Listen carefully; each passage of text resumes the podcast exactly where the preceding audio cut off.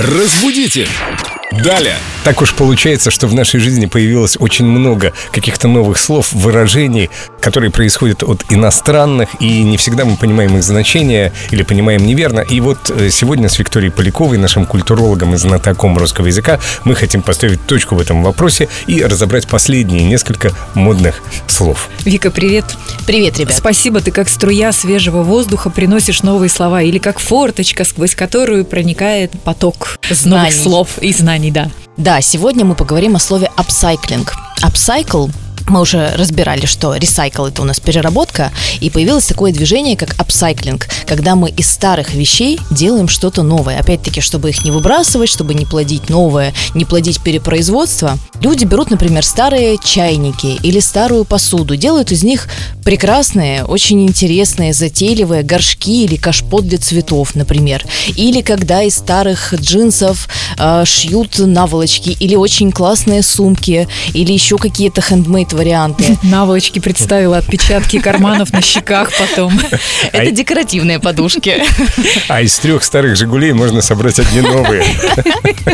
Вот такого, я думаю, еще никто не пробовал сделать. Это будет такой нормальный технический upcycling. То есть это называется upcycling. Да, да.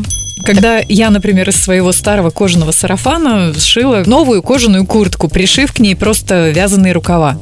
Ой, мне кажется, это было бы очень круто. Но это не я сделала, Звучит это мой дизайнер, но это правда было очень круто. Звучит интригующе, да. Я бы, мне кажется, с удовольствием такой поносила. Какое хорошее занятие апсайклинг. А ты говорила, что это не единственное слово, которое мы сегодня разберем. Да, еще есть одно любопытное слово. Звучит оно фурашики. Ух ты. Пришло оно к нам из Японии, оно тоже из э, этой струи защиты планеты, экологии. Переводится оно как упаковка. Когда мы не бумагой, например, упаковываем подарки, а текстильными какими-то материалами. То есть это ткани, которые многоразово можно использовать и опять-таки не засорять лишний раз планету. И как это называется еще? Фурашики. Фурашики. Фурашики. То есть это не дурной тон упаковку от подарков складывать и передаривать еще раз кому-то. Бантик, упаковку и поехали по кругу. Кажется, я уже получала подарок в такой упаковке. Да и сам подарок тоже можно, можно даже не разворачивать, а сразу передаривать через недельку. Как вариант. Я думаю, что, конечно, японцы несколько иное имели в виду изначально. А это будет фурашики по-русски. Нет, современные супермаркеты уже дошли до этого уровня, и рядом с ящиками овощей, фруктов можно увидеть сетки, которые ты можешь использовать несколько раз, в которые накладываешь фрукты, относишь домой и приходишь с этой сеткой снова, прекрасно.